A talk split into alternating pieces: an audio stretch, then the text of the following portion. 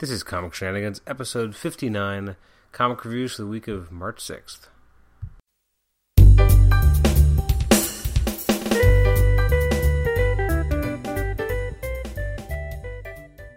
Welcome back to Comic Shenanigans. This is episode 59, and uh, this is the episode where we're going to look at the comics that were released on March 6th, or the week of March 6th. I'm your host, Adam Chapman. Thanks once again for joining us at uh, Comic Shenanigans. You can always email us at comicshenanigans at gmail.com, or you can also uh, like us on Facebook or follow us on HC Realms. There's uh, usually we post a thread for each episode, each new episode in the AV thread uh, section in the um, general discussion area.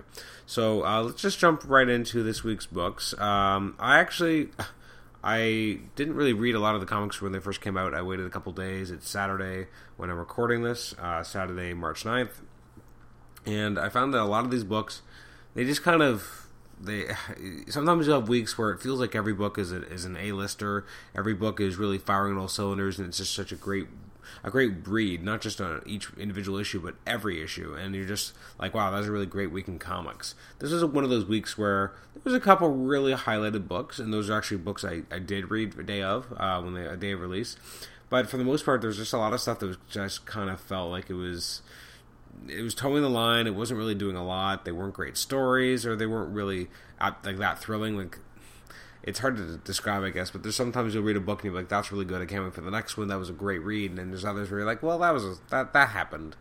It wasn't bad. It was almost indifference, but it was still technically good. It just didn't motivate or um, didn't capture you in a certain way emotionally. It didn't really make you invested in the uh, book that you were reading. So the first book that we're going to take a look at this week is uh, Age of Apocalypse number thirteen.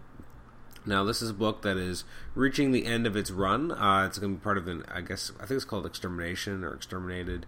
Um, Extermination, sorry. And it's crossing over Extreme X Men, Age of Apocalypse, and I think it was Astonishing X Men. Uh, I do not care for what the storyline could be. Uh, part of it's that uh, I don't care about uh, Age of Apocalypse Nightcrawler. I've never really liked that like how they've used that character and how, what they've done to him and how they use him in X Force. I mean, it was kind of interesting, but also it didn't fit with. I guess the problem is is that I didn't follow a lot of the stuff that happened in the Age of Apocalypse after the original event. I didn't read the short-lived miniseries that cap that they were trying to capture on the you know 10th anniversary. I didn't really read that, and then even in I don't remember that much about the whole uh, Dark Angel saga and what parts of the uh, you know the uh, Age of Apocalypse they were really utilizing there. I can't. I just I read it. I liked it. Can't remember it. And then you have this book, and this book just sometimes it really works, sometimes it doesn't. Sometimes the characters work, sometimes they don't. I'm not a big fan of what they've done to Nightcrawler based on how much I liked the original version of Age of Apocalypse Nightcrawler back in the 90s. Anyways, it's kind of interesting how he just wants to go back to his world and doesn't like where he's stuck. And then you go from there at the beginning of this issue to basically just having this weird recap of time has passed and things have changed and things are better and it just it just felt like there was no soul to this book. Um, it just kind of felt like everything was too easy, and it was just it was just really prolonged setup, and like it was a prelude to this exterminated storyline. Just jump into it. Just just get to the point already. Uh, why all these things are happening? Why we're to have through these these particularly three books all put together and having a crossover? Like I don't know. It just I didn't really care a lot for this, and I wanted to like it more than I did. It's written by David Lapham. Uh, it's artwork by Renato Arlem, who I do do like and appreciate, and Valentine Delandro, who I like as well, but not quite as much, uh, at least on this book. Uh, it's not bad artwork. It just it was just kind of ha- existed as a book. the The first twelve issues were a lot stronger. Uh, last issue again didn't quite feel as strong, but it had some really good moments. This kind of felt like it was happening. Um, so unfortunately, I had to give it a, a, six and a half out of ten. It just it didn't captivate me. It didn't really make me care about the upcoming storyline. It just kind of happened, and then it was over, and I was kind of like, next. Uh, so speaking of next, we have Age of Ultron Book One. Uh, this is of course written by Brian Michael Bendis with artwork by Bryan Hitch. To be honest, I didn't really like this. Um, part of it's that I think I'm over Bryan Hitch as an artist, and I don't. Part of it's to do with Paul Mounts being the colorist. Um, this book felt a little bit dead in terms of the colors. Um, when you have Bryan Hitch doing stuff like the Ultimates, his kind of uh, heavy emphasis on realism really fits that tone of the book, and the colors are very kind of relatively drab in that book because it's supposed to be like kind of real world. But here, this is the Marvel Universe, and yet the colors did not really they weren't vibrant. Uh, I found at times they were actually kind of lackluster, and that kind of what is what ruined part of the artwork for me is that. And it's what made me feel like I was over Bryan Hitch more than potentially I am. It's just more that the colors weren't really that captivating. Um, I kind of like how we're just kind of thrown into the deep end instead of doing what Brian Michael Bendis sometimes likes to do with a long, uh, slow burn and build up. Uh, we're just jumping right into the event. Uh, Ultron's already pretty much won. You have Hawkeye doing. Now, this is what I didn't like about it as well is that you had Hawkeye just doing unspeakable things and really, like, kind of. I, I, it's pretty looks pretty clear that he's killing people with his arrows and stuff. Like, I know he can. It just that felt again more like uh, Bendis was writing the Age of Apocalypse, not Age of Apocalypse, the ultimate version of Hawkeye, who I can see as more of a killer as opposed to the Clint Barton that I read in the regular Hawkeye book, which is amazing. Um, so I mean, it, this is this is a start of a big storyline, which unfortunately will be screwing up numbering in a way I didn't even think was possible. Instead of having one shots per se, they're going to have books like Superior Spider-Man. I think it's six AU so it's not just it's it's not just uh, Spider-Man Age of, Age of Ultron as a one shot. It's Superior Spider-Man six Age of Ultron, but there's also a regular number six. So it's just why why do they have to always screw up the numbering? There's zero issues, which are you know whatever we've all kind of come to accept them. Uh, there used to be the uh, back in the day when Wizard was around, there was the point uh, sorry the half issues. Um, which is basically a 0.5 issue, and then you have the 0.1 issues, which are throw things uh, off as well. And now we get uh, now we get these, you know, the same number but with a weird designation code. Um, I don't like the that trend, and I hope it doesn't continue. Um, basically, Ultron's taken over. Uh, you have Hawkeye basically trying to rescue Spider-Man, and uh, you, you, get a glimpse of what they, the underground heroes are kind of doing. And the Captain America's shield appears to be broken. He's kind of been shattered in his, his faith. Um, I don't know. It didn't feel like that new. It was a lot. It felt like it was longer than it needed to be. It felt like it could have been half an issue. Um, it was a lot of setup. Uh, again, it's interesting. Bendis did throw us right into the deep end, but it was still setup. Like he still figured out a way to make it a slow burn without really getting to the point.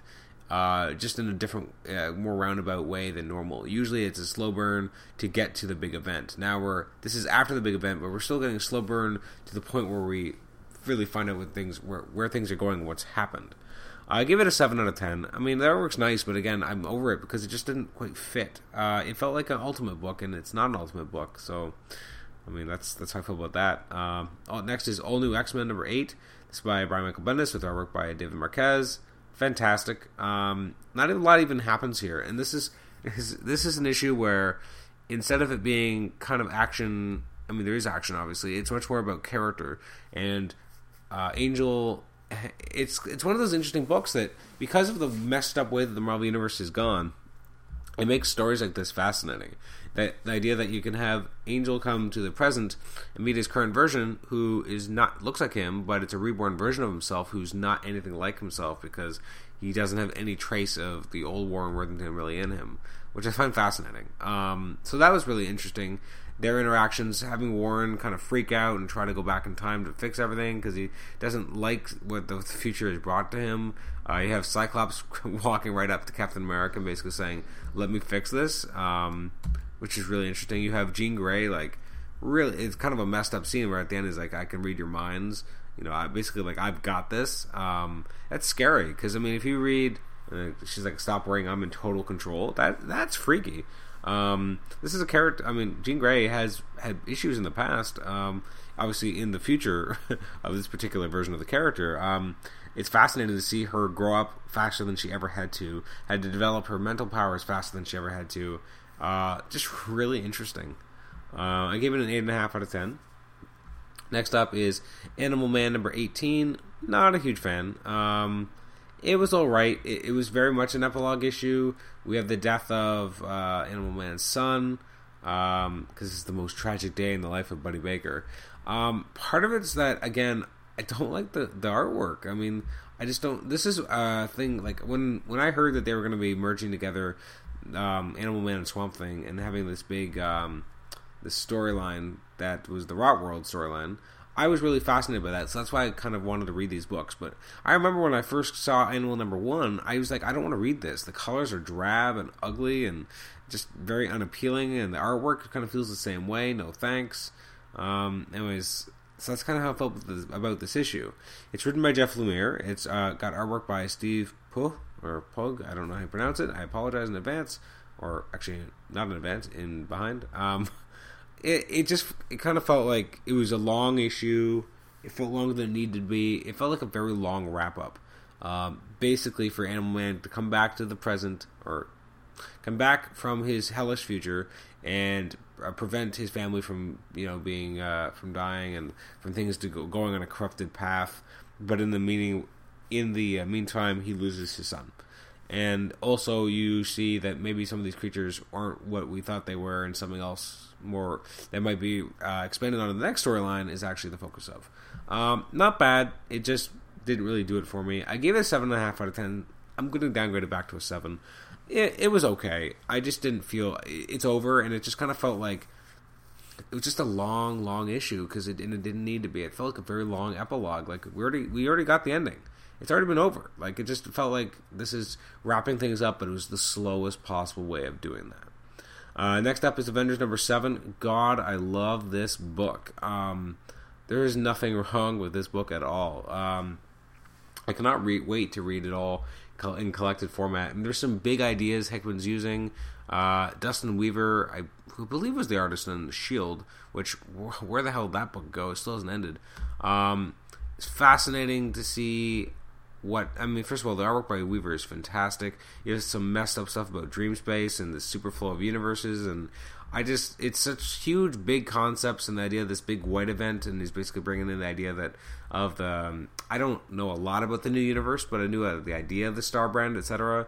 And you get this great kind of series of uh, events where you see these different character interactions uh, happening a few hours ago, and then you realize what you thought you were looking at is not at, in, all, in any way what you're really looking at, and it's actually something quite different. Um, it's a lot of lead up, but it's exquisitely done. Uh, you get the greater the sense that there's something really huge happening, and it made me feel like, is this related to what's going on in Avengers? Because it's not really clear, but I like that it looks like it's kind of telling two different sides of the same story. Maybe, but we don't even know if that's really true yet. I don't think it is yet, but just this was phenomenal. It was such a fun read. Uh, Dustin Weaver's artwork is fantastic. Hickman nails the script once more. I love that he's utilizing these large teams and he's being able to use like uh, write the characters in a specific way, but also explore these really big, uh, crazy ideas. This was immensely entertaining. I gave it a nine out of ten. Uh, next up is Batwing number eighteen. I was speaking of books that didn't quite do it. This is one of them. Um, Fabian Nicieza uh, wrote it with artwork by Fabrizio uh, Fiorentino. It was all right. It wasn't. It just it felt a little, a little long winded in getting where it needed to go. It's interesting, and I like the idea that um, the Batwing character is you know kind of being pushed to a new length. But I hope he doesn't actually end up killing because that kind of makes him not worthy of the mantle in some ways. Um, you have him reacting to the fact that his his mentor is extremely injured, and he's trying to make him proud and. Uh, do what he can. He doesn't feel like he has a lot of options until he gets uh, his 2.0 armor. Um, also, you have an interesting like the guy who quote unquote may have killed him. They kind of realize that oh maybe he didn't, but you know what? Uh, my my employer thinks that I did it, so I'm going to take off. It's kind of a weird thing for a mercenary, but I also appreciated that it was against type. Usually in comics, it's you know, I have a rep to maintain, especially if you're Deathstroke. I'm going to go back and make sure I kill this guy. But here is more like, eh, someone else's problem. I got paid already. I'm good. Which is interesting. Um, but again, the book didn't have a lot of meat to it. Um, and that's kind of how I felt the last few issues. I mean, some of the issues are, are good, but it's it's kind of lacking on the sizzle. Uh, I gave it a seven out of ten though, because it's not a bad book. I mean, I want, I almost want it to be bad so I can give it a reason to, to rank it lower. But I mean, it's not a bad book. It's not a bad read. It's just kind of there. Um, it's not a five because I feel like that's speaking to the technical components, and the artwork is still good, and it's written fairly well. It's just, it's the story itself isn't captivating me as much as I want it to. Um, next up is Cable and X Force number five. Talk about a book that is not captivating me enough. Um, I was to give this a six and a half. I'm to give this a six instead. This just isn't doing it for me. Uh, a big part of that, as I've said before in the podcast, is Larroca's artwork. Although the cover is brilliant, that cover of uh, of Hope holding a gun to Cable's head, awesome. I, I really hate this current rendition of Cable though, this stupid eye patch. Um, the artwork by LaRocca is absolutely lifeless. Um, I don't know how much of that is his fault and how much of it is the fault of, I guess, the inks and also the the colorist. The colorist is a big thing. I need. I think the colors need to be a lot more vibrant, and they're just not. I don't understand what's up with Colossus and what is that like? Did I miss something in the last few issues? But like, does he actually have a little valve on him that changes how much of him is metal? Like, what is that? Is that just because of what the Phoenix Force did to his powers, or is that even anything? Or because that's never happened before, and him having sex with Domino, and it just it just didn't feel like Pietro at all, and uh, I just didn't care much for it. And uh, him at the end turning himself in, though, that was the most Peter Rasputin like thing that's happened in since he's been in this book. But otherwise, it just kind of felt like a mess. Uh, you have another Cable uh, Hope interaction. Again, Hope is never illustrated quite correctly, and she looks like an old woman here, and it just ah, so frustrating. A lot of that is the artwork. It's not all Hopeless's fault. It's more Larroca's fault. But I, still I give it a six out of ten because I didn't much care for it. The none of it was that strong. It just again, a lot of the books just kind of existed. They kind of came out and they they hit their beats and they didn't do much more and they didn't really make me all that interested or excited and then it was over. Uh, speaking of that, we have Daredevil End of Days number six. Now this is kind of a uh, first of all the cover doesn't really mean a lot. Um, Bendis wrote it uh, with Mack, with artwork by Janson, and a little bit by uh, you have Bill Sienkiewicz doing the finished art with David Mack doing pages eight and seventeen, and Alex Maleev doing page thirteen. Um, I didn't just I just didn't care much for it. It was all right. I mean, it wasn't awful by any means. It just wasn't that strong a book. Um, I I just I big big thing is I think it's going on too long. Um, and it's not really a Daredevil story at all. It's much more of a Ben Urich examining the life of Daredevil and going through his world. It's okay. I it's not bad at all. It's just part of parts of it are extremely frustrating. Um, I'm not really sure who we're meant to believe is uh, the new Daredevil. Is it is it this is the first time where and I don't know if we'd seen him earlier in the miniseries and I forgot because it just feels like these issues come out it feels like they come out sporadically. I don't know if they're coming out that regularly or not. I guess they are, but they don't feel like they are. Um, is that are we supposed to believe that maybe it's Ben, ben Urich's I guess adopted son, but the kid from that storyline with Dave Mack is he the one who is basically um, the new Daredevil, or is it Daredevil's maybe son? It's one of the two, I guess. I, I don't know. This this series is running too long. It's not bad, but it is definitely running long, and I'm hoping the next two issues really bring it home. Uh, next up is so that was a seven and a half out of ten. Sorry. Next up is Detective Comics number eighteen. This was uh, pretty good. Um, it had some issues, but I gave it an eight out of ten overall. Uh, my one of my problems with it is it really shoehorned in the Damian just died. I'm sad because you have the cover and it has the Requiem with the R on it, and that's cool.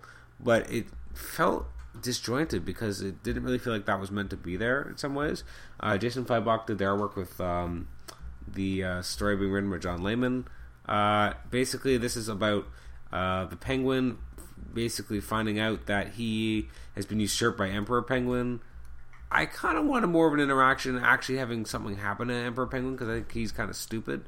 But instead, you're instead we just kind of cleaned out the decks and put um, Oswald Cobblepot in, I guess, effectively in jail or at least off the pasture for now. It's kind of interesting. I like that we're kind of running with this Emperor Penguin thing. It does feel like it just kind of came out of nowhere, but whatever. I mean, it's there's some interesting potential in there, and it, it's kind of like you have a new villain who's not really a new villain because he's basically the same as an old villain, but an interesting new version of him.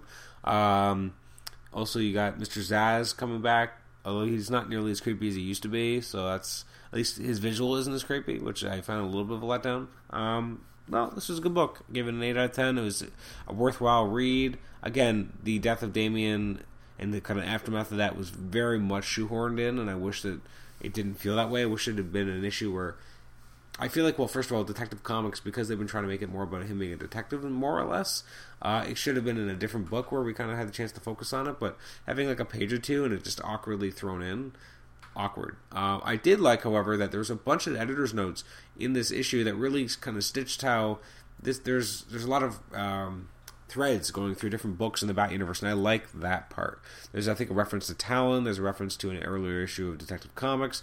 There's a reference, of course, to Batman Incorporated. I like that it's feeling like it's part of a shared universe. That I know people don't like, uh, or at least editorial doesn't like using editor notes anymore. I love them. It's what made me feel like I was watching a part of a universe. Um, I have an embarrassing omission uh, admission to make, but uh, a year ago, uh, or a little less than a year ago, I was working somewhere and it was just I was only going to be there for maybe two months or, or less, and they only had one channel on their TV. It was stuck on a channel uh, for they had no real cable. They only got one channel for some reason. I don't remember the circumstances, but they only got one channel, and every day they would watch a soap opera, and because they, there was nothing else to watch, and a bunch of people would congregate at this particular time, which was 1.30, They'd watch Bold and the Beautiful, and I used to come downstairs and laugh at them and be like, "This is stupid. Why are you guys watching this?"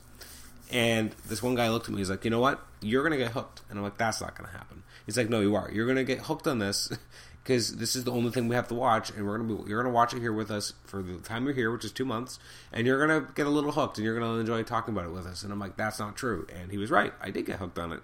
And part of that, and I realize this, is because comic books are a soap opera. I mean, especially if you read X Men or Spider Man, like a lot of that, there's so many soap operatic uh, elements that you're basically watching a long running soap opera that's been running in Marvel's case for about 50 years. With DC, that doesn't really exist the same, but not anymore. But with Marvel, like this has been going on for 50 years. You're reading 50 years of Spider Man. Like there's a ton of stuff that's happened. And what they throw into some of these uh, uh, episodes of Bold and Beautiful that I was watching, they would have constant callbacks where they'd have little uh, flashback moments to either stuff that happened recently to kind of r- remind you, or even stuff that happened years ago. And what I noticed, what I realized about that was that when they showed these little flashbacks, that was their way of doing an editor's note. I mean, they obviously throw it in the dialogue as well because they can't just throw a note saying, "Hey, you know, check out this old." Remember when this happened? But they have these callbacks, and that's basically their version of an editor note. So I, I like editor's notes. I don't know why I admitted that entire stupid preamble about the bold and beautiful. So I apologize, and I'm ridiculous. I understand that. I like comics. Why am I? Why have I ever watched Bold and the Beautiful, and why did I ever find it even a, a tiniest iota entertaining? Who can know? It's not. I don't. I can't answer that. Anyways, that's what I felt with Detective Comics 18. It made me think of that. So I gave it an 8 out of 10. Next up is Earth 2, number 10. This was a really uh, fun read. Um, it wasn't quite as strong as some of the previous ones. There was a lot more exposition in this issue. Um, actually, a ton of exposition. And that was kind of a problem with the, um, the Wotan character. But you know what? I, I don't know a lot about kind of the I like that we're kind of building the idea of Doctor Fate in the new universe from the ground up, more or less. So I'm excited to see where Robinson goes with this. Um, James Robinson obviously wrote it with Nicola Scott back in artwork. Uh, I, I, like that you're get, you're getting a sense of. Uh, I, I, there's a twist here that maybe the bombing that happened that we thought was meant for Alan Scott was actually meant for Alan Scott's uh, future fiance or I guess he, he did say yes, I think. So his fiance, and that's a great uh, way to take it. It really flips the story on its uh, on its uh, axis a little because we're meant to believe that it's because of who Alan was that his his fiance died, but it switches it up totally if that's actually not the case. It would also allow for um, a change in the character. I mean, he doesn't need to just be kind of motivated by loss because he, he was also blaming himself and he felt guilt. But if it if it ends up showing that it actually wasn't technically his fault and it was uh, his uh, fiance that was being targeted, it does change a little bit for the character, and I think it allows him to maybe be less. Um, for Robinson to move the character forward more quickly in a way that isn't offensive to the memory of uh, Green Lantern's former fiance, or not former, uh, deceased fiance. So, I mean, and that may, may, maybe I'm totally off, but I do think it's an interesting way of going about it. Um, again, a lot of exposition in this issue. I like how Flash is written. I like, uh, I like that we're going to get to see more of what what what Fate will be in Earth Two as a wonder. Um, so I, I, dug this. I gave it a, an eight out of ten, and it was well deserved. Uh, next up is Green Lantern 18. I was originally thinking of giving this a 7, but I didn't really care about it, and I, I, I, think I have more I want to say about it now than I originally thought I was going to. So I'm actually going to give it a six. Um, there's a lot of issues with this issue, which I first of all, it's Wrath of the First Lantern number part five. Uh, that I they should just stop stop doing any kind of crossovers in the Green Lantern universe because first we had uh, Rise of the Third Army, which made no sense and wasn't really a crossover, and it wasn't built in that well, and there was no parts, and it was just kind of happening piecemeal here and there while other things were happening, and then it finally kind of came together, I guess. And then, uh, but the minute it was over, boom, we're after the first lantern, and then you have this this issue, which is just let's ah uh, I don't know what's what is going on with this series. Like this is part five of a storyline, really. You can call it that. When it's if I haven't been reading Green Lantern, I can't understand this at all because it's talking about stuff that happened like six, seven months ago, or six months ago. So I mean, oh, just so frustrating. Um, now this issue was written by Geoff Johns, artwork by I guess Szymon Kudranski and Ardian Syaf on different aspects of it. Uh, the parts in the Land of the Dead, you know, they're creepy, but they, I feel like they need a little bit more substance to them. And then the parts in the real world were just not good. Like I like Syaf. This is not his best work at all. It felt very, uh, I don't even I don't even know the words. It just felt very '90s and silly, and I just didn't care for it. Um, and at the end of this, like, what was the point of this? Like, Jordan's still in the land of the dead, and now uh, how um, Sinestro and Simon are back in the real world. But what's going to happen there? And they're back with Badge, and maybe it looks like Hal Jordan's going to quote unquote die. And ah, this just this just felt like a, a, jumbled mess. I didn't much care for it. Didn't like it. Gave it a six out of ten. No thanks. And the artwork, I mean, was kind of moody, but it wasn't strong enough to actually be effective. Uh, next up is Iron Man number seven. Uh, this again, I, I'm actually re- re- rethinking a lot of my sevens and thinking maybe this is more of a six. It just kind of occurs. Uh, you have. Um, it, didn't feel that that original either. You have obviously Kieron, Kieron Gillen is writing it with uh, Greg Land and artwork.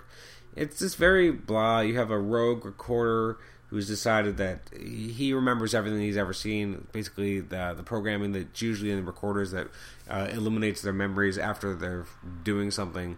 Um, it didn't really work, so he's still kind of crazy, and he's and he wants to help Iron Man, and so he's going to assist him in doing this. So he gives him a lot of information, and he helps the system so that he can invoke a certain battle right, and then he can easily uh, defend himself and take on. Um, uh, the enemy and, and perhaps become beloved in his own way so that he won't have to die.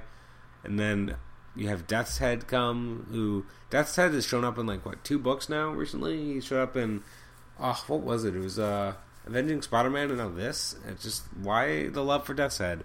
I just didn't care much for it. I mean, the story it felt very belabored. Um, I, I, I think it's supposed to be feel more epic and more more fascinating than it is, and it just lacks a lot of things. Uh, the artwork is very minimalist, and uh, I don't know. The first arc I actually kind of liked. Like it, it had more of a purpose. It felt like there was a reason for things were happening, and it was very kind of action oriented. And every issue kind of felt like a, almost like a standalone, which I liked. This is just dragging on. It's only been two issues, and it's too long. Six out of ten. Next up is Red She-Hulk number sixty three. Still a good read, not as strong as the previous issues had been. Uh, this felt like it definitely slowed down a little. Uh, you have uh, Pagulayan on artwork as well as Alves. Um, with uh, it's written by uh, who is it? It's written by uh, Jeff Parker, right? Yeah, Jeff Parker, who I actually really like uh, the way he's been writing this. I, I dig the story. It's not bad. It's just I don't know. It, it, it is good, but uh, I just felt like this felt like more of a setup. There was a little bit of action. Um, and then you have like the mole monster, and you have Bruce Banner potentially offering his services to help with uh, whatever the issue might be. There's some interesting things going on here. I felt like the first main arc was a lot stronger, but this was still an enjoyable kind of thorough, thoroughfare into the next storyline.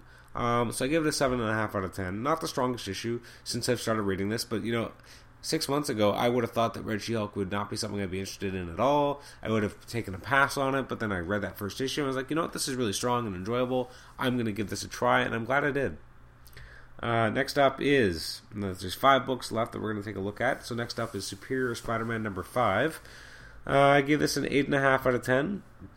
Extremely strong. One thing I did like is that there it felt like there was a little bit less of um, of uh, oh, what's it called? Uh, Peter Parker, the ghost Peter Parker, kind of giving his his feelings and things. Uh, this is written by Dan Slott with uh, artwork by Giuseppe Camuncoli. A friend of mine was reading this. He read the first three issues and then he read issue four and he was like, "Why did the artwork become all ugly?" And I'm like, "Ugh, I don't understand that." I love Camuncoli's artwork. Now, is it as dynamic and clean as Stegman's? No, it's not. But I really like his uh, his anatomy. I like how his characters look. I love how he makes Spider-Man look. Uh, and this is a there's a lot of really great pacing here. Uh, the way that the panels are laid out, obviously that's part Slott, part uh, uh, part Camuncoli, but this was really interesting. Um, it did feel a little bit like Dark Knight at one point, though, because Spider-Man basically having the ability to tap into anything and using facial recognition software and his little spider bots, and that kind of felt. I mean, there was definitely uh, pieces of Dark Knight there, but I did like how this is a very thrilling issue. This is a lot about you know there's a mass murder on the loose and what's Spider-Man going to do about it. Um, and this is obviously not the Spider-Man we used to know. And what's he going to do that's different? And I like that there's some ambiguity here. Like, did he kill him? Did he just shoot him and neutralize him? It's not really clear. And maybe I'm just stupid. Like, maybe it is clear, and I'm just not allowing myself to admit that Spider-Man just killed someone. But I don't think it's necessarily necessarily spelt out that he killed them. But very interesting. I I really dig this book. I like that. I like that they kept the Amazing Spider-Man schedule because I like them getting an issue this often. Um, I like getting two issues a month. That's great. Um, I don't think that's the way it has to be with every Marvel book, which is kind of the way it feels these days. But uh, yeah, no, I like that.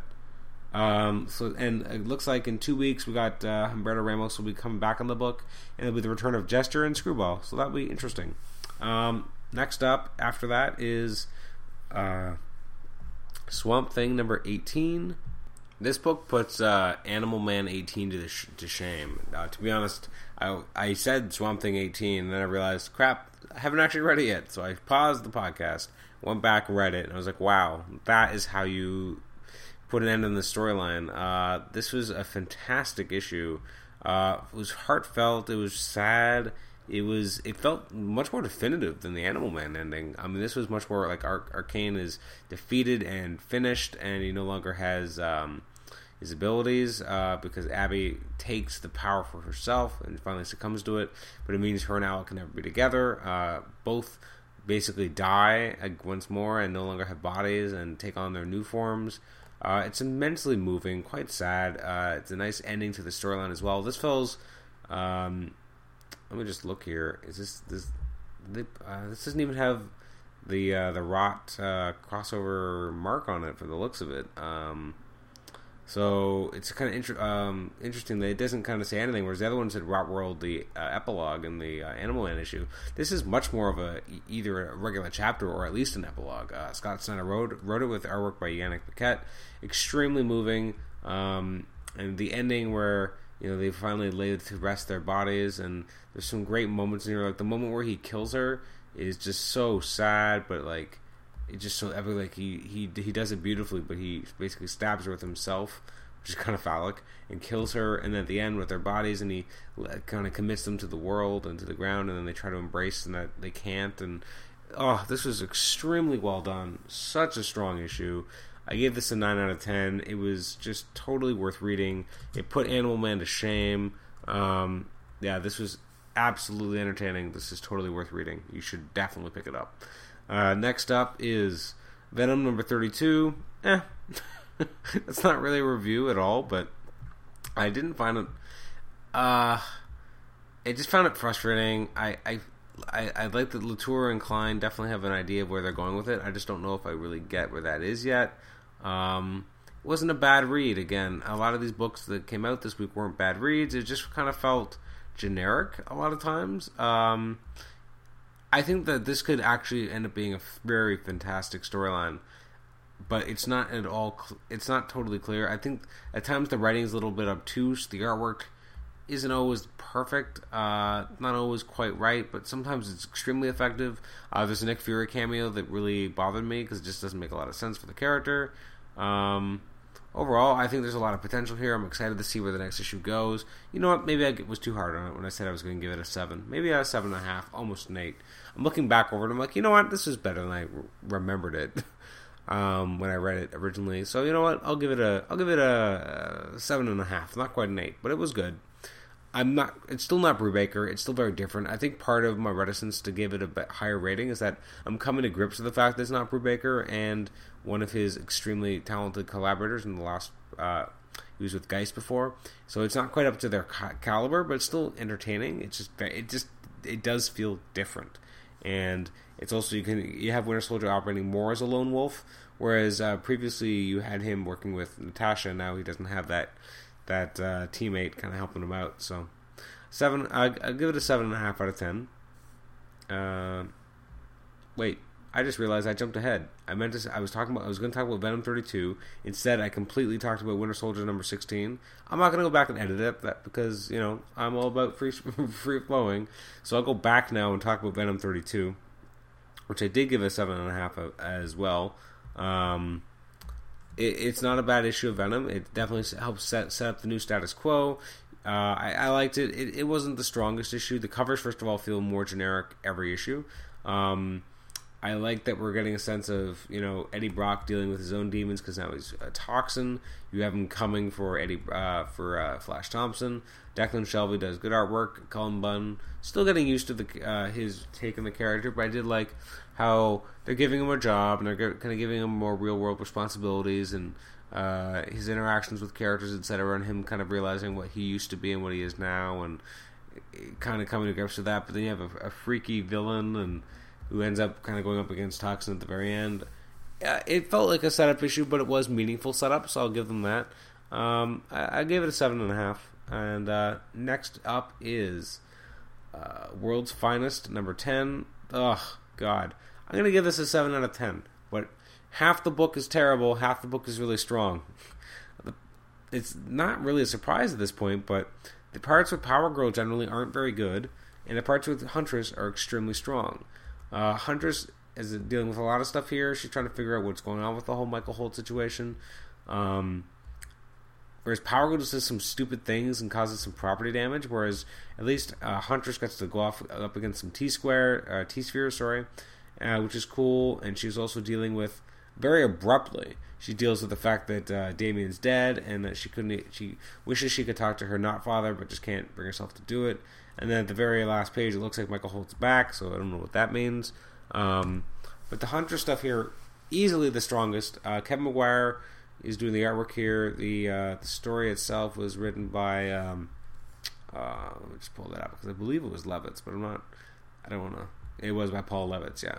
Um, so yeah, read the Hunter stuff. Don't read the Power Girl stuff. Unfortunately, since uh, this book started, Power Girls segments have been the weakest whereas Huntresses have my by far been better, um, which is a shame.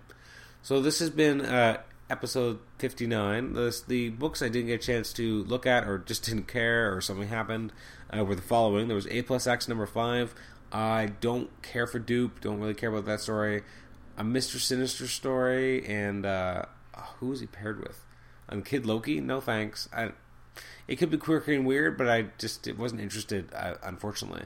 Um, before Watchmen, Rorschach number 4, Dial H number 10, Green Arrow 18, Human Bomb number 4, Phantom Stranger 6, Stormwatch 18, uh, yes, that's a lot of DC, uh, Superman 17, I'm ready for Hell on Earth to be over. I didn't care for the art style, I didn't care for the storyline, I'm ready for it to be over and hopefully have better stories. And I also didn't get a chance to read Ultimate Comics Ultimates, but in that case, because I just don't read Ultimates, I only read Ultimate Comics Spider Man. Uh, now, if I have enough people tell me I'm wrong and that it's actually amazing, then maybe I'll, I'll consider doing something differently. Uh, so that is episode number 59. Now, look forward, as I said before, to our next episode. We'll be talking movies on, uh, that'll be episode 60. And that'll be coming up in four days, uh, where I'll be sitting down with, hopefully, I'm not exactly sure on who I'll be sitting down with yet. I believe I'll be sitting down with uh, my frequent co-host Paul, uh, sorry Nathan Struck, uh, his wife Amber Struck, uh, my brother-in-law Paul Scores, and hopefully, hopefully, hopefully, I'll also be sitting down with my wife uh, Kelly Chapman, and we'll be talking about movies. We call it Talking Movies, episode sixty. So um, we'll be talking about comic book movies and fantasy and sci-fi movies that came out in 2012, as well as looking forward to the future in 2013 and beyond, and what we're looking forward to, what we're excited about, blah blah blah. Uh, after that, not really sure what episode 62 is going to be about yet, but I'm sure it'll be something interesting. Hopefully, God can only hope. Uh, so thanks again for joining me here. Uh, as I said at the beginning of the podcast, you can email me at comicshenanigans at gmail.com, or you can like us on Facebook or make a comment on our HC, HC Realms thread that we put up about the uh, the podcast as well. Thanks again for listening. I really appreciate it. Um, you know, it's it's crazy that I'm already on episode 59. I just started last August, and I guess that's you know, I, I, guess I've been doing it for like six and a half months, but almost uh, so just over half a year. But it still feels like I'm very new at this. But I really appreciate any uh, any feedback I get from the listeners. Um, we're hopefully building the the base and the subscriber list all the time, so I really appreciate that. I mean, it really means a lot that people are listening to it and seem to be enjoying the episodes. And uh, I don't get a lot of feedback on the review episodes, so I'm not really sure if people do enjoy them as much or are listening to them. But uh, if you want to, even if if you do enjoy the episode, just let me know. Because I've I have toyed with the idea that I I've mentioned on the podcast before. I'm a prospective father. I'm gonna have um, my wife is currently pregnant with our first child, which we'll be having in August, and I kind of wonder like you know will I have time to be doing two podcasts a week? Uh, where one of them is you know 40 to 45 minutes that's a review podcast but there's also a lot of prep time that goes into that one because i have to read all the comics that come out and then I also usually have another one where I sit down with a special guest and we go through and we have a topic, and it's usually one to two hours. So when I uh, suddenly have a child at home, I may not have the opportunity to do this. So if you do enjoy the review episodes, let me know because otherwise there's a there is potential in the future that I might end up cutting them. But if people like them, then I will endeavor to continue doing them because if people like listening to them, that's that's what I'm doing this for. I'm doing this so that people have you know are able to hear about books they may not be reading, hear about books they should be reading, and hopefully are having a good time listening to the podcast. So if you are one of those people who does think it's a, a good resource and you do like listening to the episodes, let me know because that way I'll make sure that I keep doing them because I want I want I, will do what people like basically. I enjoy doing the podcast. I enjoy doing both types of episodes, and I want to make sure people are enjoying them. that's all I ask for. So thanks again. I get off my soapbox and I'm I'm done prattling on. But thanks again for joining us for episode 59. I've said that like three or four times now, and uh, we hope to see you next time. Bye bye.